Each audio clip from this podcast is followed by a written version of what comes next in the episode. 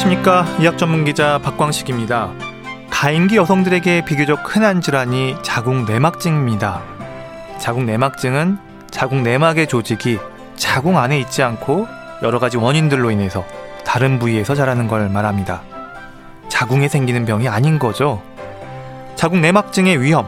일반적으로 생리통이 심할 때 자궁 내막증을 의심할 수 있지만 자궁 내막 증식증일 수도 있고 자궁 내막 종이나 자궁 성근증일 수도 있어서 잘 분별할 필요가 있습니다.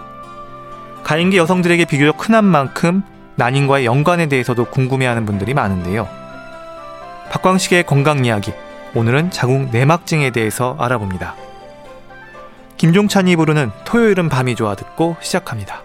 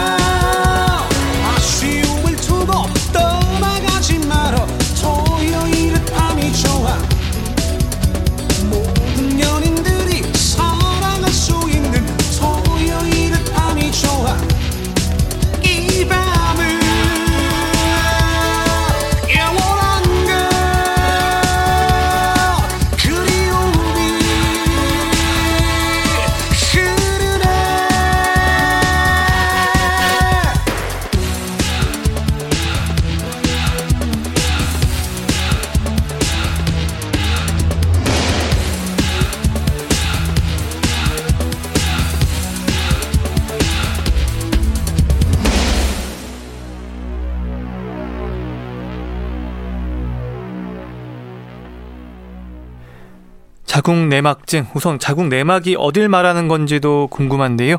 고려대 안암병원 산부인과 김탁 교수 전화 연결돼 있습니다. 안녕하십니까? 안녕하십니까? 예, 교수님. 자궁 내막증, 자궁 내막이라는 건 먼저 뭘 말하는지 설명이 필요할 것 같아요. 네, 자궁은 이제 세 층으로 구성되어 있는데요. 맨 바깥이 외층이고요. 중간층이 근육층이고요. 맨 안쪽이 자궁 내막층입니다. 이런 자궁 내막은 자궁 내에만 있어야 되는데 이 자궁 내막 이외의 곳에 존재하는 것을 우리가 자궁 내막증이라고 합니다. 그 중에서 자궁 중간층인 근육층에 위치하고 있는 것은 따로 자궁 내막증이 아닌 자궁 선근증이라고 합니다. 음, 그러니까 내막증이라고 증자가 붙으면 그 자궁 내막이 있어야 할 자리가 아닌 다른 곳에 있는 걸 얘기하는 거군요. 네. 그럼 이게 생리 같은 경우는요, 내막이 두꺼워지고 그게 떨어져 나가는 건가요? 예, 맞습니다. 자궁 내막이 매달 떨어져 나오는 것이 생리인데요. 따라서 생리혈에는 피도 있지만 눈에 잘 보이진 않지만 자궁 내막 조직도 같이 나오게 돼 있습니다. 음, 그러면 여기서 한번 정리가 필요할 것 같아요. 자궁 내막증에 대한 의학적인 정의랄까요? 이 자궁 내막 조직이 자궁 내막 이외의 곳에 존재하는 것이 자궁 내막증이라고 말씀을 드렸는데요. 매달 다른 곳에서 생리처럼 출혈을 일으키기 때문에 자궁 내막증은 여러 가지 증상을 나타내게 됩니다. 음, 그러면 어떤 증상들이 주로 나타나나요?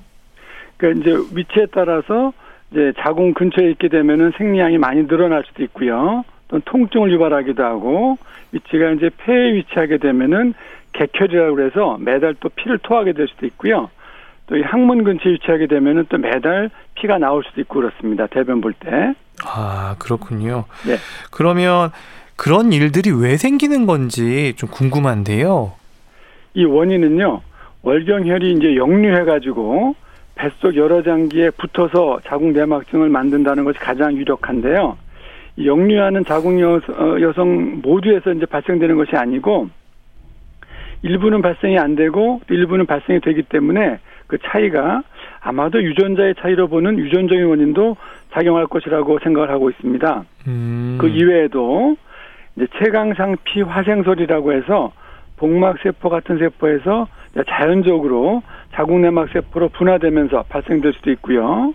최근에는 이제 플라스틱을 소각할 때 나오는 이제 다이옥신이나 주방 세제에 많은 그 폴리페놀 같은 환경 호르몬도 자궁 내막증 원인으로 우리가 주목하고 있습니다. 음, 그러니까 환경적인 요인도 있고 유전적인 요인도 있다 이렇게 보면 되겠네요. 그렇습니다. 그러면 어머니가 자궁 내막증이면 그 자녀는 확실히 자궁 내막증에 올 위험이 더 높은 건가요? 예, 높아집니다. 아까 유전적인 요인이 있다고 말씀드렸는데요. 어머니가 자궁 내막증이 있으면 딸은 한 7배 정도 위험이 높아집니다. 음. 그리고 뭐 다이옥신 얘기하시긴 하셨지만 그럼 식습관 이것도 결국 영향을 미친다는 얘기네요. 네, 그렇습니다. 우유 같은 유제품을 많이 먹는 여성과 녹색 채소, 신선한 과일 섭취, 그리고 흡연을 하는 여성은 의외로 자궁내막증의 위험이 좀 떨어지는 경향을 보이는 반면에요.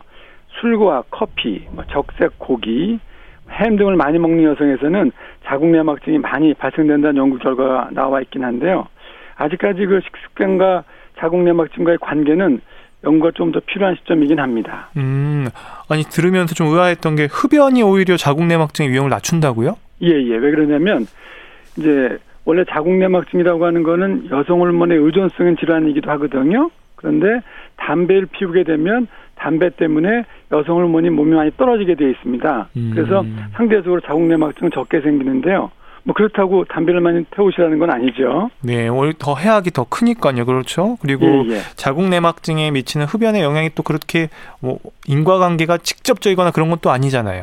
예, 직접적인 영향은 없지만 일반적으로 여성 호르몬의 분비를 떨어뜨리는 그런 저 smoking 같은 경우에는 자궁내막증 발생을 좀 낮추는 걸로는 되어 있습니다. 음, 이제 청취자 여러분들께서는 이제 그렇다고 흡연하란 얘기가 절대 아닙니다.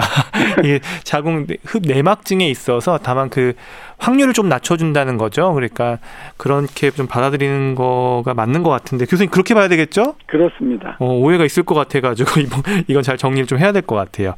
그러면 이 비타민 D하고 자궁 내막증과의 연관에 대한 지적도 있던데 그건 어떻습니까? 예, 이것도 흥미롭긴 한데요. 아직 정립된 이론은 아닙니다. 이제 혈중 비타민 D의 수치가 높을수록 자궁내막증의 발생 빈도가 적었다는 연구에 기초한 건데요. 이 비타민 D가 염증이라든가 면역 반응을 조절을 해서 자궁내막증의 발생을 좀 억제한다는 그런 내용입니다. 음, 그러면 이 내막증 어느 부위로든 자리할 수 있다는 게 어, 앞서 이야기를 해주셨는데 사실은 역류한다 이런 개념도 잘 이해가 안 가요. 이게 왜 역류를 하는지 보통 어, 중력의 방향에 따라서 이렇게 내려갈 텐데 왜 역류를 하고 어느 부위든 자리할 수 있다는 걸 어떻게 받아들여야 될까요? 그러니까 이제 자궁혈이 역류한다고 하는 거는 원래는 자궁혈은 자궁에서 질로 나와가지고 밖으로 배출되는 게 일반적인 건데요. 그렇게 안 되고 자궁에 나팔관이라는 데가 있습니다. 나팔관을 통해서 복강류로 들어간다는 걸 우리가 역류라고 얘기를 하는 겁니다. 음. 그런데 여성이 한 10명 있으면 한 8, 9명은 다 역류가 조금씩 일어난다고 돼 있습니다. 아. 네, 그래서 일어나는 분들 중에서 일부는 자궁내막증이 발생을 하고 일부는 발생을 안 하는 걸로 돼 있죠. 음, 그 원인이 유전적인 원인이다 이렇게 말씀드리는 건데요. 일단 우리가 자궁내막 세포가 이제 만들어진 다음에 자궁내막증이 이루어진 다음에 그 세포가 퍼질 때는요. 림프관을 통해서 퍼지기 때문에 신체 어느 부위에도 다 발생될 수가 있습니다. 음. 그러니까 림프관은 우리 인체 내 혈관처럼 다 퍼져 있기 때문에 림프관을 통해서 퍼진다고 말씀드렸으니까 이제 이해가 가시죠? 네. 네. 그러면 주로 그래도 잘 가는 부위가 있을 것 같아요. 주로 가는 부위가 이제 난소하고요. 네. 자궁의 겉표지, 겉 겉면에 잘 가고, 네. 복강 내, 복막 같은데, 어. 그다음에 장도 가고, 아, 그렇군요. 전에 말씀드린 뭐 폐에도 가고 아. 요관에도 가고 신체 다 여러 부위에 다 갈 수가 있습니다. 음. 그럼 자궁 내막증 이거 처음 듣는 어 청취자 여러분들도 계실 것 같은데요. 유병률이랄까요? 빈도가 한 어느 정도 되는 질병입니까? 그 자궁 내막증의 빈도는 일반적으로는 전체 여성의 한 10% 정도가 자궁 내막증을 갖고 있는 걸로 되어 있는데요. 어, 꽤 높네요. 그런 통계가 있긴 하지만 만약에 난임을 주소로 한다. 난임 환자들 대상으로 한 연구에서는 한 3, 40% 정도로 더 높아지고요. 또 이 만성 골반통, 통증 있는 사람들 대상으로 해서는 한 60% 정도로 많이 저, 발생되고 있습니다. 음, 그러면 주로 잘 생기는 시기가 있나요?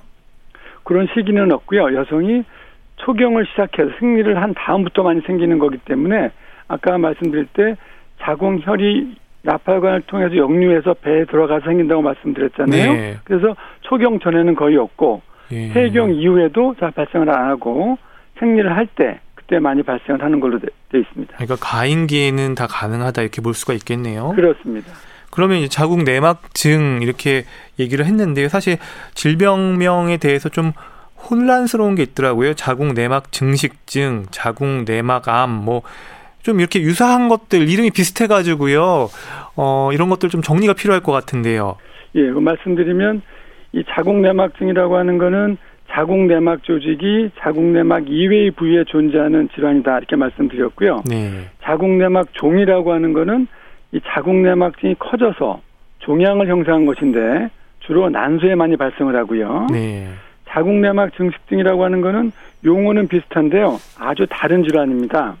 말 그대로 자궁 내막이 정상보다 이제 증식을 해서 두꺼워진 상태로 자궁 내막암이 발생되기 전 단계의 상태를 말하는 것입니다. 어, 그럼 자궁 내막 증식증하고 자궁 내막 종하고 좀 비슷해 보이는데요?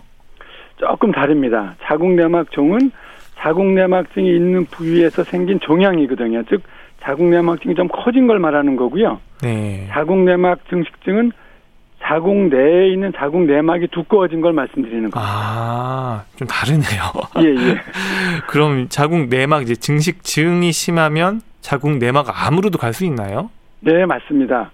이 자궁 내막 증식증이 증식증으로만 끝날 수도 있지만 일부에서는 자궁 내막 암으로 발전할 수도 있어서 반드시 치료를 받으셔야 합니다. 음. 그러면 오늘 이제 자궁 내막증에 대해서 또 알아보고 있는데 이 난소에 가서 혹을 만들거나 그쪽에 이렇게 붙으면 자궁 안쪽으로 또 파고들 수도 있는지도 궁금하고요. 그리고 또 자궁과 관련돼서 아까 내막 안쪽에 근육을 두껍게 만든다는 이 자궁 성근증 뭐 또 그리고 좀 전에 설명해 주신 자궁 내막 증식증 이런 질환들 이렇게 봤을 때 가장 흔한 건 뭔가요? 그 자궁 내막증이 가장 많고요. 그 다음은 자궁 선근증이 많고 그 다음은 자궁 내막증과 자궁 내막 종과 자궁 내막 증식증 등이 많습니다. 그런데 각각 따로따로 독립돼서 발생하기도 하지만요. 자궁 내막증하고 자궁 선근증은 병태 생리가 비슷해서 한 80에서 90% 정도는 동시에 같이 발견되는 경우가 많습니다. 아, 그러면요. 자궁 내막증을 이야기할 때 생리통을 보통 떠올리는데 이게 가장 우선되는 증상일까요? 예, 맞습니다. 자궁 내막증의 3대 증상 그러면 생리통, 성교통, 난임 등인데요. 이 중에서 가장 대표적인 증상이 생리통이 되겠습니다. 음, 2차 생리통의 가장 흔한 원인이 그러면 자궁 내막증이라고도 볼 수 있는 건가요? 예, 맞습니다. 어. 2차성 생리통의 가장 흔한 원인은 자궁 내막증이고요.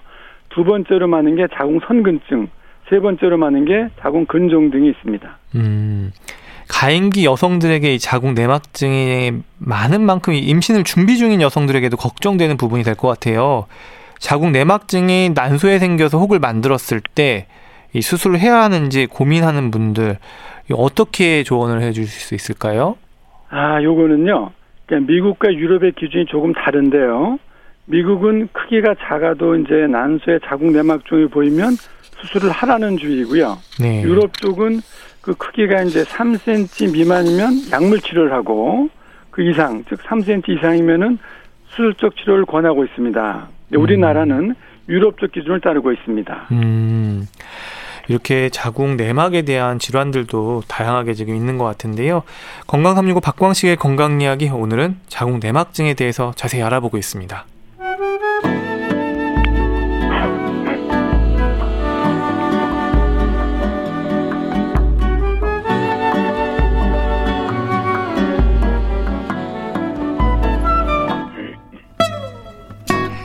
건강한 하루의 시작. KBS 라디오 건강 365.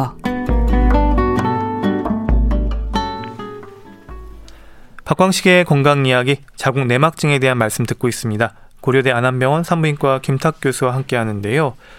교수님 어떻습니까? 이 자궁 내막증이 있다고 하면 예전에는 이 복강경으로 진단한 걸로 알고 있는데요. 근데 요즘은 진단만을 위한 복강경을 하지 않는다면서요? 네, 그렇습니다. 이제 복강경은 배꼽에 구멍을 뚫고 뱃속을 이게 직접 들여다보는 방법이라서 정확하긴 한데요. 배에 칼을 대야 되는 이게 침습적인 방법이죠. 반면에 최근에는 해상도가 높은 영상 기기가 발달을 해서 초음파나 뭐 CT, MRI 등으로도 진단이 가능하기 때문에 진단만을 위한 복강경은 잘 사용하지 않습니다. 아, 그러니까 초음파, MRI만으로도 진단이 가능하다. 이런 얘기인 거군요. 예, 예. 그럼 진단은 비교적 쉬워진 것 같은데요. 치료는 어떻습니까? 그 치료는 이제 통증이나 난임 같은 임상적 증상이 없으면 사실 치료할 필요는 없습니다. 치료할 필요가 없고요. 증상이 있는 경우에 이제 약물 치료를 우선으로 하고 약물의 반응이 없거나 보통 우리가 한 3개월, 1년 정도 치료해 보는데요. 그때 전혀 반응이 없거나 또는 자궁내막종이 3cm을 넘어가는 경우에 이때 이제 수술적 치료를 하게 되어 있습니다. 음, 3cm가 기준인 건 왜 그렇죠? 이제 크기가 3cm 이하인 경우에는요, 약물의 반응을 잘하고 또 혹시 이게 자궁내막종이 아닐 수도 있기 때문에 관찰 요하게 됩니다. 만약에 3cm 이하인 경우에 자궁내막종이 아니라면은 한 두 달 정도 지나면 이게 없어져 버립니다. 아. 그런데 3cm 이상으로 크게 되면은 아 그거는 이제 자궁내막종일 가능성이 많기 때문에 그때는 수술을 권하게 됩니다. 그러면 3cm 이하면은 지켜보고 그게 사라지면 아 이게 자궁내막증이 아니었을 가능성이 높구나 이렇게 보는 거군요. 예, 그러니까 3cm 미만인 경우에는 그래도 아플 수가 있기 때문에 약물 치료를 우선 하면서 지켜보게 돼 있습니다. 어 그러면은 약물 치료 자궁내막증을 없앨 수 있는 약물이 있다는 건가요? 있습니다. 예, 예. 어 그럼 어떤 약물이 뭐좀 내용은 어렵겠지만 어떤 작용을 해서 이렇게 자궁내막증 아예 세포를 갖다가 없애주는 건가요? 그러니까 자궁내막증이라고 하는 거는 제가 처음에도 말씀드렸는데 여성 호르몬 의존성인 종양이거든요. 질환이기 때문에 여성 호르몬 분비를 막아주는 그런 호르몬 치료를 하게 되어 있습니다. 음. 예를 들자면은 우리가 경구 피임약 같은 걸 먹게 되면은요. 네. 그 피임약이 들어와서 우리 몸에서 배란을 억제하게 되어 있습니다. 배란이 안 되면은 몸에서 여성 호르몬이 분비가 안 되는 거거든요. 네. 그래서 여성 호르몬이 분비가 안 되기 때문에 자궁내막종 치료가 되는 겁니다. 아, 그러니까 일종의 가임 상태를 만들어 주게끔 하는 거네요. 임시적으로 어떤 그런 개념인가요? 그렇죠. 그러니까 우리 몸에서 가임 상태라는 것도 일리가 있지만 가장 중요한 원인은 여성 호르몬의 수치를 낮춰주는 그런 음. 치료를 하게 되어 있습니다. 아, 그렇군요. 그러면 3cm 이상에서는 이 약물 치료엔 반응하지 않나요? 반응을 해도 굉장히 늦어지고요. 네. 잘 안 하는 경우도 많습니다. 어, 그러면 이 3cm 이상일 경우에 이걸 그냥 놔뒀을 경우에 점점 이게 자라나요? 더 커지나요? 점점 더 커지는 경우가 일반적인 경우인데요. 네. 더 커지게 되면은 정상 난소 조직이 많이 줄어들기 때문에 난소의 기능이 많이 떨어지게 되어 있습니다. 음, 그러면 이 자궁 내막증 같은 경우 결국 다른 곳에서 이런 자궁 내막 세포들이 발견되는 걸 텐데 내막이 그러면 만약 MRI나 초음파로 이제 검사를 했을 때 한 군데가 아니라 어 다양한 곳 여러 군데에서도 발견될 수가 있는 건가요? 어, 좋은 질문이 있습니다. 자궁 내막증은 한 군데만 있는 게 아니고요. 몸이 여러 군데 많이 퍼져 있습니다. 어. 그래서 저희가 수술 들어갔을 때 자궁 내막증 한 곳만 제거하고 나오는 것이 아니고요. 여러 곳에 자궁 내막증 병변을 다 제거하고 나오게 돼 있습니다. 아, 그러면은 이 하나하나 다 어디에 있는지를 갖다가 검사로 다 찾아내야 되겠네요. 그 수술 전에 먼저. 그런데 사실은 자궁 내막 종 같은 경우에는 이제 분명히 위치를 알고 수술하게 돼 있지만요. 자궁 내막증인 경우에는 다 확인할 수는 없고요. 직접 수술하면서 확인하는 경우가 많이 있습니다. 그러면 자궁 내막증도 뭐 안에 있는 우리 몸 세포일 텐데 이게 육안으로 이게 확인이 가능하다는 얘기인 건가요? 다른 곳에 붙어 있는 이 자궁 내막증이요? 보통 자궁 내막증은 육안으로 확인이 가능합니다. 왜냐하면 그 자궁 내막 세포가 바깥에 있는 거라고 말씀드렸는데요. 자궁 내막 세포가 보통 피잖아요. 그렇기 때문에 빨갛게 보이게 돼 있습니다. 아, 그러니까 뭐 장표면이나 뭐 아니면은 복막이나 어 자궁의 겉면에 이렇게 좀 붉은색 빛깔의 반점들이 어 뭐 젤리처럼 붙어 있는 건가요? 맞습니다. 반점들이 많이 이렇게 있습니다. 아, 그럼 그걸 일일이 다 이렇게 제거를 하는 거군요. 네, 전기로 찢어주거나 레이저로 찢어주게 돼 있습니다. 음, 그러면 이렇게 시술, 수술을 받고 나서 환자분들은 이런 자궁 내막증으로 인한 앞서 말했던 증상들은 그럼 사라지게 되나요? 수술을 받고 난 직후엔 사라지게 돼 있는데요.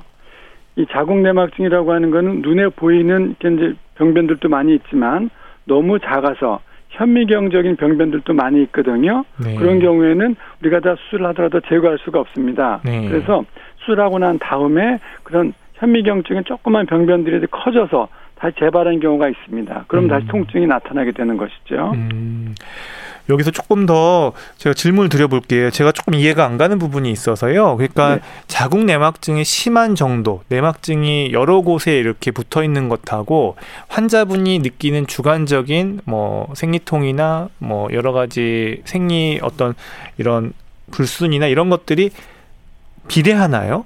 아, 안타깝게도 그렇지는 않습니다.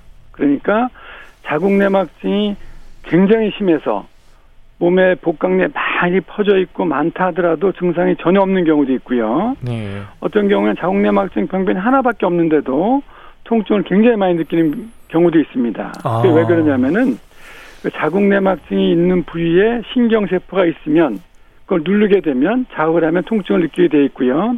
아무리 많은 자궁 내막 조직들이 있다 하더라도 신경을 비껴놔서 있으면 전혀 통증을 느끼지 않을 수도 있습니다. 아, 그렇군요. 그러면 치료 효과, 그러니까 수술 효과가 좀 사람마다 편차가 있을 것 같기도 한데요.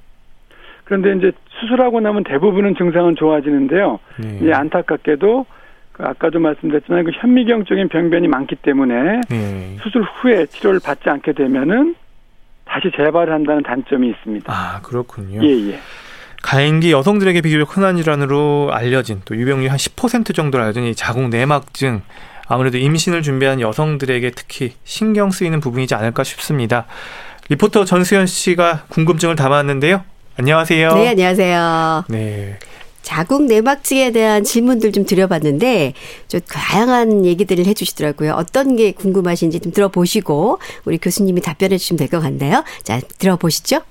아, 저희 동생이 결혼한 지 5년이 돼도 임신이 안 되더라고요. 그래서 병원에 갔는데 혹이 있는 것 같다고 그래서 검사를 받아봤는데 자궁 내막증이라고 이제 진단이 나왔어요. 그래서 대학병원에 이제 예약을 해놨는데 좀 많이 걱정이 돼요. 그래서 어떤 치료 방법들이 있는지 치료가 진행이 되는지 치료를 뭐 하고 나도 뭐 임신에 뭐 이렇게 어렵게 되거나 뭐 그런 것들이 있는지 궁금합니다. 생리가 3개월째 안 나와서 병원을 갔는데요. 일시적인 증상일 수 있으니까 한번 지켜보고 그래도 정 그러시다 하면은 유토주사를 맞아보는 게 좋을 것 같다 이렇게 얘기를 하셨거든요. 그 얘기를 듣고 주변에 또 이렇게 또 의견을 나눠보니까 뭐 스트레스 받으면 그럴 수도 있고 하니까 좀 마음 편하게 지켜보라 이런 얘기도 하더라고요. 그러면은 제가 좀 지켜보아야 되는 건지 아니면은 유도주사를 맞아서 이렇게 치료를 받아야 되는지 어떻게 해야 될지 잘 모르겠어가지고 질문을 드립니다. 우리 딸이 아이가 하나만 있는데요. 지금 우리 딸이 38세인데 늦둥이 둘째를 갖겠다는 거예요. 그래서 계획 중에 있는데 근데 배란도 늦고 자궁에 흙도 없는데 생리가 나오지 않는 거예요. 아랫배가 자꾸 저릿하고 무겁다고 해서 걱정이 돼서 요즘에 병원에 다니고 있는데 다행히 생리가 나오긴 했거든요. 이런 게 자꾸 반복이 될까 걱정이 되고 아기를 가져야 되겠다는 그런 심리적인 것 때문인지 아니면 자궁에 문제가 있는 건지 나이가 많아서 그런지 여러 가지 걱정이 되는구먼요. 네, 여러 가지 사례들로 네. 질문을 주셨는데 일단 그 결혼한 지 5년이 되신 분인데 임신이 안 돼서 이게 굉장히 걱정이시고 또 병원에 가서 이제 혹도 있다라고 들었고 그래서 검사를 받아 보니 자궁 내막증이라는 것도 이제 알게 됐다고 하시는데 일단 뭐 대학병원에 예약은 해두신 상황이라고 합니다. 이제 많이 걱정을 하는데 이런 경우는 어떤 치료들이 진행이 되는지 궁금하시다고 하고요. 치료 잘 받으면 또 임신 잘 돼야 될 텐데 혹시 어려울 수 있는 건 아니 냐 이런 질문을 주셨어요 교수님 어떻습니까?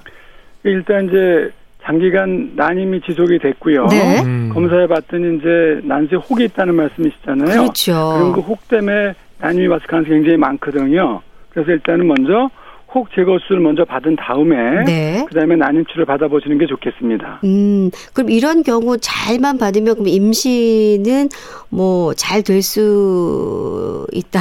이렇게 어 그래도 좀 가능성이 있다. 이렇게 봐야 되는 거. 어떻게 봐야 그렇죠. 되죠? 난임의 원인이 여러 가지가 있는데요. 네. 단순한 그 원인이 혹이 원인이었다면은 뭐 거의 임신이 된다고 보는 게 맞습니다. 음. 근데 이제 난임의 원인이 여러 가지가 있어서 그거 말고도 네. 뭐 나팔관이 막혔다든가 또는 뭐 자궁 내에 또 이제 무슨 병변이 있다든가 네. 또는 뭐그 이제 정자의 문제도 있을 수가 있기 때문에 음. 검사를 먼저 받아보시는 것이 좋겠습니다. 네. 그럼 만약에 이 혹을 제거하는 수술을 했을 경우에 그 이후에는 또, 또 혹을 제거하고 나면 그냥 그것만으로 치료가 되는 건지 아니면 그 이후에 또 다른 치료가 또 들어가게 되는 건가요? 근데 이제 혹에 따라서 종류에 따라 다른 거거든요. 그래서 혹만 제거하고 나면 바로 임신되는 경우도 있고 네. 혹 자체가 혹을 갖고 있으면 일단 임신력이 떨어지기도 하지만 혹을 제거하고 나면은 오히려 또 가임력이 또 떨어지는 경우도 있습니다.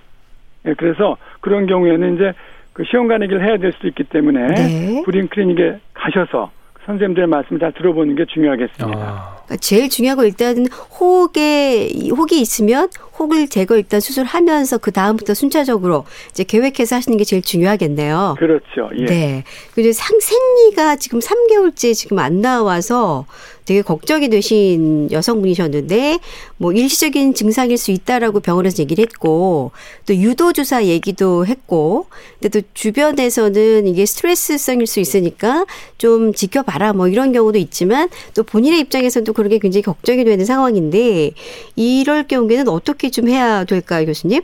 그렇죠. 그래서 3개월 정도 승리가 안 나오는 경우에는요. 네. 잘 나오다가 안 나오는 경우잖아요. 그렇죠. 가장 많은 원인은 스트레스가 맞습니다. 그래서 자기도 모르는 사이에 정신적인 스트레스 또는 육체적인 스트레스를 받게 되면은 네. 우리 몸에서 생리가 나오는 축이 있어요. 네. 시상하부, 뇌하수, 난소 축의 좀 밸런스가 깨져가지고 일시적으로 생리가 안 나올 수가 있거든요. 네. 그런 경우에는 이제 본인은 잘 모르겠지만 몸 마음 좀 편하게 잠도 잘 자고 잘 드시고 좀 이렇게 편하게 해주면 생리가 다시 나오는 경우도 있거든요. 네. 그래서 그렇게 일단 제일 처음 처음으로 스트레스를 줄여본다, 없애보는 게 제일 우선 문제가 되겠고요. 네. 그럼에도 불구하고 안 나오는 경우도 있어요. 어떤 경우냐면 최근 들어와서 체중이 많이 늘었다든가 체중이 많이 줄었다든가 하는 경우도 안 나올 수가 있거든요. 아, 네. 그 체중 변화도 좀 관리해 봐서 만약 변화가 왔다면 줄었다면 늘려주고 너무 늘었다면은 한 10kg 이상 늘었다면 다시 빼주면은 생리가 나올 수도 있습니다. 아. 그렇군요. 네네. 그럼 유도 조사. 그럼에도 네네. 불구하고 또 안 나온다. 그러면 이제 몸의 내분비 상태 검사를 해봐야 되는 아. 거예요. 아. 호르몬 밸런스가 깨진 예를 들어서 뭐 약 같은 걸 뭐 유장약 같은 걸 드시게 되면 또 생리가 안 나올 수 있거든요. 네. 그 유장약을 드시고 있는지 또는 우리 유두에서 유방에서 젖 같은 게 나오는 경우도 있어요. 네. 그 그게 나오게 되면 또 생리가 안 나올 수가 있기 때문에 유주 분비 호르몬이 잘 나오고 있는지 안 나오는지 또는 갑상선은 정상인지 여러 가지 검사가 많이 있습니다. 아, 정말 많은 검사들이 또 필요하고 또 일단 마음을 편안하게 갖는 게 가장 중요한 방법일 수 있겠네요. 그렇습니다. 네. 그리고 중요한 건 이제 38세 따님 있는 이 어머님이셨는데 늦둥이 하나 더 갖고 싶은데 노력을 하고 있긴 한데 이 자궁에 혹 같은 것도 없고 또 이 생리가 나오는 것 같지는 않은데 거기다가 또 이렇게 아랫배가 자꾸 뭉치고 아프니까요. 되게 걱정을 좀 많이 하셔서 어, 이런 경우가 자꾸 반복이 되면 아무래도 좀 쉽지 않을 것 같다는 생각이 드신다고 하는데 이럴 경우는 어떻게 해야 되죠? 예, 이분 이제 나이가 38세 정도가 됐으면요. 보통 우리가 한 40살 안팎이 되게 되면은 생리가 좀 왔다 갔다 불규칙해지게 됩니다. 네. 그 이유가 배란이 되다 안 되다 하기 때문에 그런 거거든요. 그 여성이 배란 한 달에 한 번씩 꼬박꼬박 자라면 생리가 한 달에 한 번씩 잘 나오게 돼 있는데 네. 40살 안팎이 되면은 생리가 이제 배란이 불규칙해져서 생리가 안 나오는 경우도 있습니다. 아. 네, 그렇게 되면은 생리가 나와야 일단 배란이 되는 거거든요. 그렇죠. 그래서 호르몬 검사를 반드시 받아봐서 내가 폐경기에 가까웠는지 뭐 다른 원인도 먼저 검사를 받아보셔야 됩니다. 그러니까 아, 생리가 왔다 갔다 한 이유가 뭔지 예. 예, 그런 검사를 먼저 받아보시는 게 제일 중요하겠습니다. 아, 그러면은 그런 검사를 통해서 치료 또잘 받으면 또 아기도 가질 수 있는 부분이 있다. 이렇게 또 희망적인 얘기가 될 수 있는 거겠네요. 아직은 가질 수가 있습니다. 예. 예, 고맙습니다. 그리고 함께 해 주신 리포터 전수현 씨 고맙습니다. 감사합니다. 네, 교수님. 네. 우리는 이제 자궁 내막증에 대한 이야기를 더 나눠볼 건데요. 예, 예. 결국 자궁 내막증을 앓고 계신 분들이 제일 궁금해하시는 건 결국 치료법일 것 같아요. 일단은 자궁 내막증이 진단받은 환자분들 이제 병원에 오시면 처음에 어떻게 접근을 하세요? 일단 음, 이분이 자궁내막증이 맞나 안 맞나 먼저 검사를 하고요. 진단해서 확실한 자궁내막증이라고 진단이 되면은 그럼 그 다음에는 이제 크기를 재게 돼 있습니다. 크기를 재서 요 크기가 30 미만이다. 그러면 뭐 약물로 치료를 우선으로 하는 것이고 크기가 3cm가 넘어간다. 그러면 수술적 치료를 권하고 있습니다. 음, 그러면 3cm 미만이다. 그러면 여기서는 어떻게 이야기를 해주세요? 자궁 내막증은 있지만 아직 수술할 필요는 없다. 그러니까 그렇지만 증상이 좀 많으니까 증상 완화를 위해서 약물 치료를 받으십시오. 이렇게 말씀을 드립니다. 한 어느 정도 기간 동안 약물을 복용해야 되나요? 근데 요거는 사람마다 개인차가 많은데요. 보통 뭐 1년, 2년, 3년 계속 오래 갈 수도 있고 아니면은 전혀 또 약물에 반응을 안 하는 경우도 있습니다. 한 석 달 치료해 봤는데도 불구하고 약을 드셨음에도 불구하고 통증이 가시지 않는 경우도 있고 난임이 해결 안 되는 경우도 있습니다. 그러면 제가 다시 수술적 치료를 권하고 있습니다. 약은 매일 복용하는 뭐 그런 형태인가요? 약은 매일 하루에 한 번씩 드십니다. 약물에 대한 어떤 좀 부담이랄까요? 뭐 약물이 좀 독한 약이라든가 뭐 그런 건 아닌가요? 그 약에 이제 약에는 두 가지 방법이 있는데요. 한 가지는 주사를 맞는 경우도 있고 또 한 가지는 먹는 경구용으로 드시는 경우도 있는데요. 주사약은 한 달에 한 번씩 주사를 맞아 6개월까지 맞을 수가 있습니다. 그러면 6개월 맞은 다음에는 7개월째, 8개월째 못 맞는 거거든요. 왜 그러냐면 주사라고 하는 거는 너무 오랫동안 맞게 되면 골다공증을 유발할 수가 있기 때문에 6개월까지만 치료하는 것이고 그다음에 이제 먹는 약은 이제 그 이어서 받게 되는 건데요. 뭐 매일매일 드셔도 큰 지장은 없는데요. 사람에 따라서 이제 뭐 복부에 통증이 올 수도 있고 또는 뭐 허리 같은 거가 아플 수도 있고 좀 매식거리 올 수도 있고요. 그런 어 부작용 좀 있고 장기적으로 복용하게 되면은 이 먹는 약도 유방암이라든가 골다공증이 조금 올 수는 있습니다. 아, 그렇군요. 그러면 이제 수술을 해야 되는 분, 수술을 결정할 때도 신중할 필요가 있다고 하던데요. 어떤 의미일까요? 그러니까 이제 그 임신을 원하는 경우에는 난소의 자궁내막증 수술 후에도 아 죄송합니다. 난소 기능이 감소돼서 난임이나 폐경이 빨리 올 수가 있고요. 수술 후에 재발을 잘하기 때문에 신중하게 결정하셔야 됩니다. 음, 난소의 이 혹만 제거한다고 해도 난소의 기능이나 또 임신에도 영향을 미칠 수가 있고 또 폐경이 빠를 수도 있다는 건 충분히 고민하고 결정해야 하는 부분이라는 생각인데요. 그런데도 이 수술이 필요한 경우 적응증이랄까요? 어떻게 잡고 있나요? 예, 그러니까 약물이 우선인데 약물로 조절이 잘 되지 않는 경우가 있어요. 통증이 심한 경우. 그리고 시험관하기 시술을 해야 되는데 그 자궁 내막증 위치가 시험관하기 시술을 방해하는 위치에 있는 경우에 음. 그런 경우에는 그걸 제거하는 수술을 먼저 해줘야 됩니다. 네.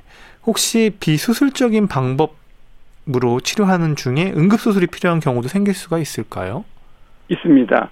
그 자궁 내막증이 작더라도 이제 파열이 되게 되면 복강내 출혈을 일으킬 수가 있, 있습니다.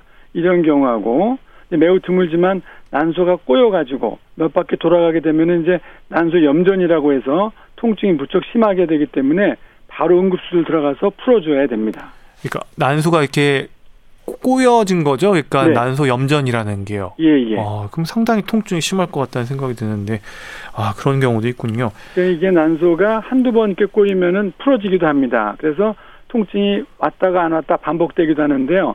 한 세 번, 네 번 돌아가게 되면 안 풀어집니다. 음. 그때는 계속 아프기 때문에 수술로 풀어줘야 됩니다. 네. 약물 치료로도 조절이 안 될 정도의 생리통이라면 그 통증의 강도가 어느 정도일까 사실 짐작하기가 저는 어려운데요. 어, 만성 골반통도 있고 환자들은 통증에 대해서 어떻게 표현하는지 임상에서 궁금해요. 예, 통증은 개인마다 차이가 다양한데요. 뭐 학교 수업은 물론이고 직장 출근도 못하고 진통제에 따라 다량 복용하고 누워 있어야 하는 경우가 많은데요. 이제 복부 통증뿐만이 아니고 뭐 머리도 아프고 또 유방통도 있어요.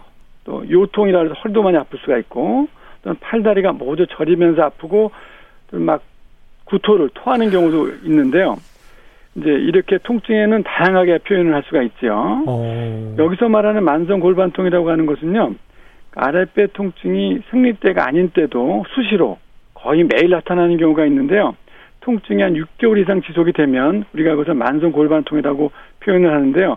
그 원인이 자궁 내막증 경우가 대부분입니다. 아, 그렇군요. 아니, 저는 어, 새삼 놀라게 들렸는데 무슨 얘기냐면 유방통도 있을 수 있고 요통도 있을 수 있고 팔다리가 이렇게 저릿저릿할 수도 있다는 얘기잖아요. 어, 예, 예. 이럴 때 만성 골반통 그리고 자궁 내막증까지 의심하기는 일반인들로서는 상당히 어려울 것 같아요. 그렇습니다. 아. 그리고 이제 자궁 내막증은 완치라기보다 관리가 필요한 질환으로 설명하기도 하던데 어떻게 해석하면 될까요? 이게 자궁내막증 사실은 완치는 어렵습니다.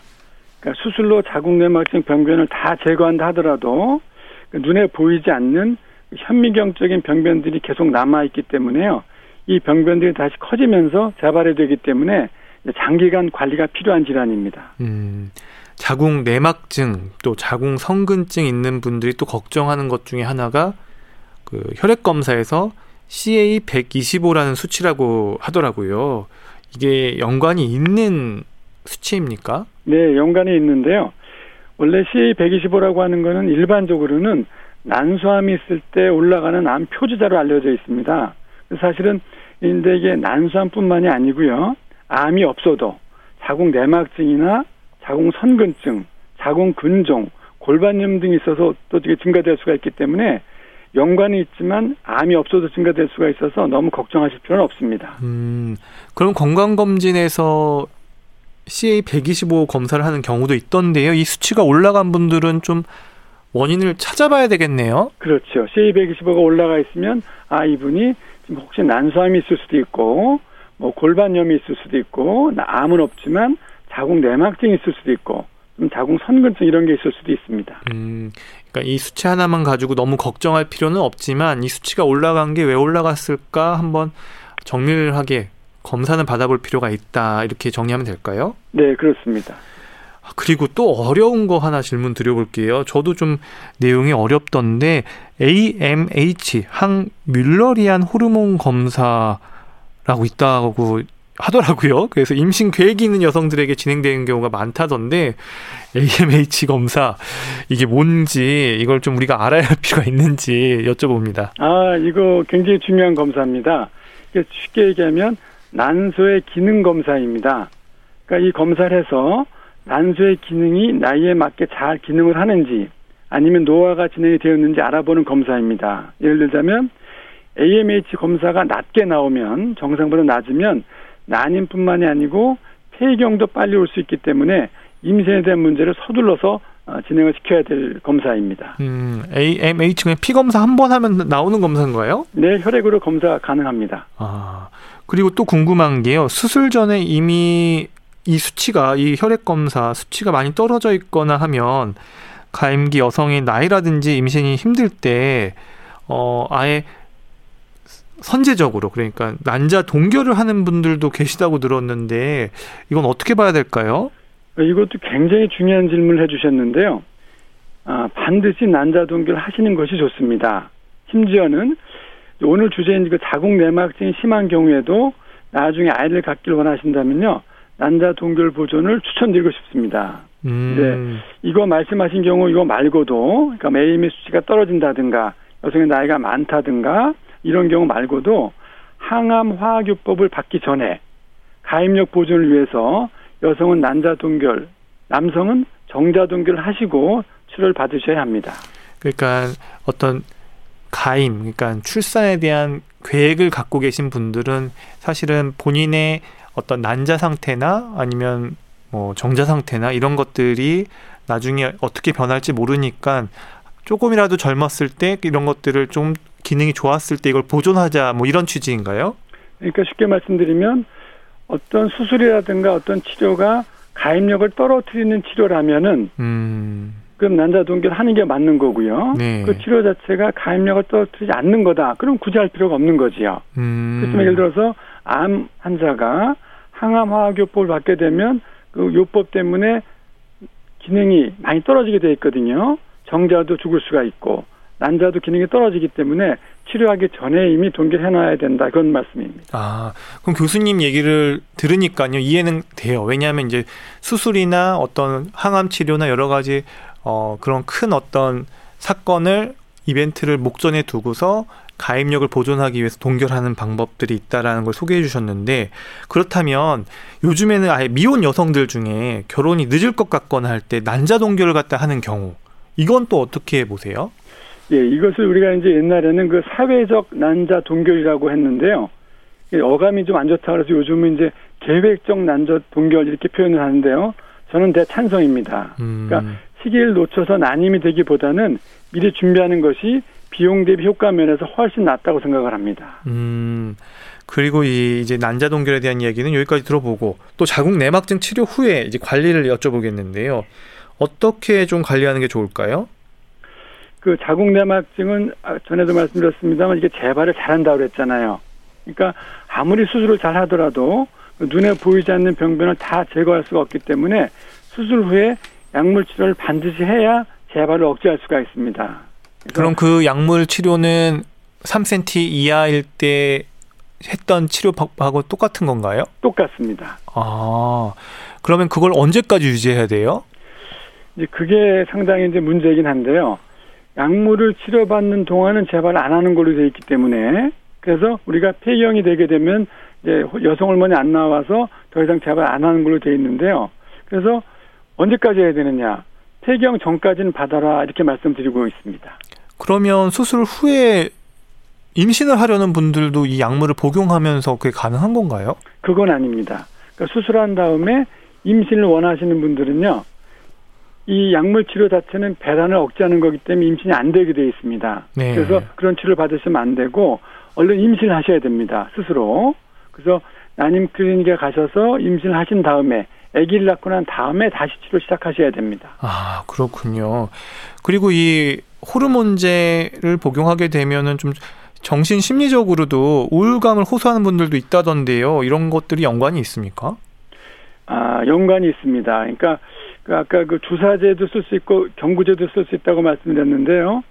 그 경구제인 경우에는 이제 뭐 우울감, 뭐 불면증, 신경과민증 또는 뭐 두통, 구토, 때로는 뭐 성욕이 저하되는 것도 나타날 수가 있긴 한데요. 이게 약물을 끊을 정도 이렇게 심각할 정도는 아니기 때문에 아, 계속 드셔도 상관없습니다. 아, 그러면 이런 약물을 복용하는 동안에 어, 부인과 검진, 뭐 정기 검진 이런 것들은 똑같이 그냥 하던 대로 하면 되나요? 그렇죠. 근데 이런 약물 복용했을 때 이제 가장 대표적으로 나타나는 부작용 중에 한 가지가 골다공증과 유방암이 있거든요. 네. 그래서 1년에 1회 정도 골밀도 검사를 받아보시는 것이 좋겠고요. 유방 촬영술도 받아보시는 것이 좋겠습니다. 음, 만약에 어 뭐 특수한 경우일 수도 있겠지만 어, 자궁 내막증이 있어서 치료를 받고 호르몬 요법으로 이렇게 유지를 해야 되는 경우에 사실 유방의 어떤 양성 종양이나 유방의 이런 것들이 같이 이렇게 좀 검진해서 발견됐다 하면 좀 약을 쓰기 좀 애매할 수도 있지 않을까 이런 생각이 들었어요. 아, 그건 아닙니다. 그러니까 유방에 양성 종양이 있을 때 이런 호르몬제가 들어와서 유방암으로 바뀌는 그런 일은 없습니다. 아, 그러면 그거는 상관이 없네요. 예, 음. 예. 그리고 이제 오래 복용을 해서 그 어떤 기간에 대한 이야기는 해주셨는데 사실 약물 복용하는 것과 동시에 어떤 생활 습관 이런 것들도 중요할 것 같아요. 아까 비만도 얘기하셨고 식습관도 영향을 준다고 했고 우유도 그렇고 이런 것들은 좀 어떻게 조언이 가능할까요? 그러니까 사실은 식습관도 자궁내막증의 발생 영향을 미친다고 되어 있지만 아직 검증된 건 아니지만요. 그래서 가능하면 뭐 그러니까 술 같은 거는 피하시고 양을 적게 드시고 커피 같은 것도 많이 드시지 않고 그리고 이제 신선한 야채 같은 거 이런 건 많이 드시는 거 좋은 거고요. 또한 햄 같은 거, 적색 고기 등 같은 거는 좀 적게 드시는 게 좋- 바람직하겠습니다. 음 그리고 이제 골다공증에도 영향을 줄 수가 있기 때문에 골 밀도 검사도 받아봐야 될 것 같은데 이것도 1년에 한 번 받는 건가요? 뭐 어떻게 해야 되나요? 네, 골다공증 검사는 이제 골밀도 검사로 알 수 있는 건데요. 보통 1년에 1회 측정하는 걸로 되어 있습니다. 음, 1년에 1회. 그러면 네네. 골 밀도에서 골 감소증이 있거나 골다공증이 있을 경우에 골다공증 약을 복용해야 되는 경우 이 호르몬하고 같이 어 같이 복용해도 상관은 없는 건가요? 네, 상관이 없습니다. 음, 그럼 다행이네요. 그리고 또 자궁 내막증으로 20대부터 만약 호르몬제를 먹었다면 이제 이 호르몬제 때문에 임신에 영향을 주는 건 아닐까 걱정하는 분들도 있다고 하더라고요. 이거는 뭐 질문이 적합한지 모르겠어요. 아, 그 이 문제는 걱정 안 하셔도 됩니다. 예를 들자면은 우리가 피임을 목적으로 경구 피임약을 오래 드신 경우도 그 약을 끊은 다음에 아기가 이제 전혀 문제가 없으시고요. 자궁 내막증 치료를 위해서 경구 호르몬제를 오래 드셔도 그 약을 끊은 다음에는 가입력은 100%다 돌아오는 걸로 되어 있습니다. 그래서 음, 장기간 호르몬제를 복용하였다고 해서 임신에 영향을 끼치지는 않습니다. 아 그렇군요. 그리고 이 호르몬제를 쓰지 않고 경구용 피임약을 쓰는 분들도 비슷하게 보면 될까요? 예, 예전에는 그, 그 경구용 피임약이 자궁내막증 치료에 많이 사용이 먼저 되었었거든요. 그래서 자궁내막증 치료 호르몬제는 최근에 개발이 되었기 때문에 과거에는 피임약을 주로 썼고 근자에는 자궁내막증 치료 호르몬제를 주로 쓰고 있습니다. 음. 그리고 이제 결혼 전에 자궁 내막증을 치료한 분들도 있고 결혼 후에 또는 임신 중에 자궁 내막증 진단을 받은 분들도 있을 것 같은데요. 어, 어떤 시기별로 관리나 치료에 있어서 도움이 되는 말씀 해주신다면 어떤 게 있을까요? 그 자궁내막증은 만성 질환입니다. 그러니까 꾸준한 관리가 필요한 질환이라는 뜻인데요. 수술을 관리를 하지 않으면은 거의 대부분 재발하기 때문에 뭐 재수술을 두 번, 세 번 받는 경우도 왕왕 있기 때문에요. 병원에서 꾸준히 진료 잘 받는 것이 필요하겠습니다. 그럼 교수님, 자궁 네. 내막증 환자분들을 임상에서 많이 보실 텐데요. 그러면 기억에 남는 환자분이 계시다면 실제로 뭐 통증이나 이런 것들을 호소하기도 하고 계속 꾸준히 교수님한테 관리를 받는 분들도 많으실 것 같은데요. 좀 소개해 줄 만한 그런 사례가 있을까요? 예, 그 아까 제가 재발되기 때문에 수술을 두 번, 세 번 받는 경우도 있다고 그랬는데요. 수술을 다섯 번 받은 환자도 계십니다. 다섯 번이요? 예, 예. 그래서 수술 정말 하기 싫고 환자도 받기 싫은데 워낙 혹이 커지고 통증이 심해서 아, 다섯 번까지 한 경우가 있기 때문에 이제 그분은 경우에는 수술 후에 그 계속 호르몬제를 드시지 않았거든요. 드시기도 하고 안 드시기도 하고 이렇게 왔다 갔다 해서 이렇게 다섯 번까지 온 경우가 있어서 가장 마음도 아프고 안타까운 환자분이 기억이 나네요. 음, 자궁 내막증이 있는 분들이 사실 여성분들 또 자궁 근종의 유병률이 높아서 근종하고 내막증이 같이 있을 때 이런 치료가 호르몬제나 이런 치료가 공통적으로 근종에도 도움이 되는 걸까요? 예, 똑같습니다. 어, 똑같다? 그럼 예, 예. 어떻게 무슨 그러니까 얘기인 거죠? 자궁 근종이라고 하는 것도 여성 호르몬에 의존적으로 커지는 질환이거든요. 네. 그래서 자궁 내막증도 마찬가지고 자궁 선근증도 마찬가지입니다. 음. 그래서 우리가 그 경구 피임약을 먹이든가 경구 자궁 내막증 치료제를 먹이게 되면은 그 호르몬제가 들어와서 배란을 억제하게 되어 있습니다. 그래서 아. 배란이 억제가 되기 때문에 우리 몸에서 내부에서 분비가 되는 여성 호르몬이 농도가 많이 떨어져서 치료가 같이 되게 되어 있습니다. 음. 그리고 이제 만약에 이제 출산도 다 하고 아이들도 다 키워가지고 이제 아직 생리는 진행 중이고 한데 아, 아예 자궁을 전 절제술을 하거나 할 경우에 좀 도움이 되지 않을까 이런 질문하시는 분도 있을 것 같아요. 예, 그러니까 출산 계획이 없는 분들께서 이제 만성 골반통을 호소할 때 보면 자궁 내막증이 여러 군데에 나와 있는 경우도 있고 재발 잘하는 경우도 있습니다. 이제 그런 경우에는 우리가 일단은 약물로 치료를 해 보고요. 그래도 안 듣는다. 그러면은 자궁을 절제하는 경우도 있습니다. 그 자궁을 절제하는 게 효과가 있는 건가요? 아니면 난소를 절제하는 게 효과가 있는 건가요? 그 그러니까 자궁을 절제해 버리면 주로 통증이 오는 부위가 자궁이기 때문에 그런 건데요. 근데 이제 난소를 절제해 버리면 난소에서 여성 호르몬이 분비가 돼야 되는 거거든요. 아, 인위적으로 폐경이 되겠군요. 그렇죠. 그럼 그래서 가능하면 안 하고 어쩔 수 없는 경우만 실시를 하고 자궁을 먼저 제거를 하게 돼 있습니다. 아, 그렇군요. 오늘 이렇게 자궁 내막증에 대한 설명 들어봤는데요. 교수님 마지막으로 어, 조언 한 말씀 부탁드립니다. 모든 질병들이 다 마찬가지지만 이 자궁 내막증도 가능하면 예방이 가장 중요한 거거든요. 그러니까 서두에 말씀드렸으니까 그 식습관 같은 거 이런 거 잘하시고 운동도 열심히 하셔서 일단 예방이 될 수 있게 노력을 하시는데 만약에 발생되었다면은 치료를 받으시고 또 꾸준히 만성 질환이기 때문에 중간에 의사 선생님 약을 드시라고 했음에도 불구하고 안 먹고 이러지 마시고 꾸준히 관리를 하시는 게 중요하겠습니다. 네. 오늘 말씀 잘 들었습니다. 고려대 안암병원 산부인과 김탁 교수님 감사합니다. 감사합니다. 저는 에메랄드 캐슬이 부르는 발걸음으로 인사드립니다. 안전한 주말 실천하는 방역 수칙. 오늘도 코로나19 감염 예방을 위한 노력. 모두의 건강을 위한 일이라는 거 기억하시기 바랍니다. 지금까지 의학 전문 기자 박광식이었습니다.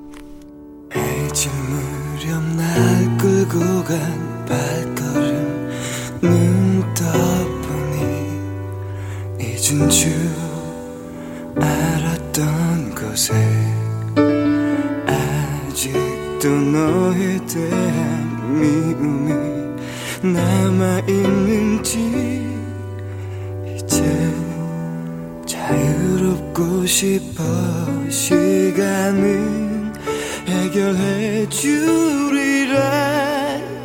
난 믿었지 그것조차 어리석었을까.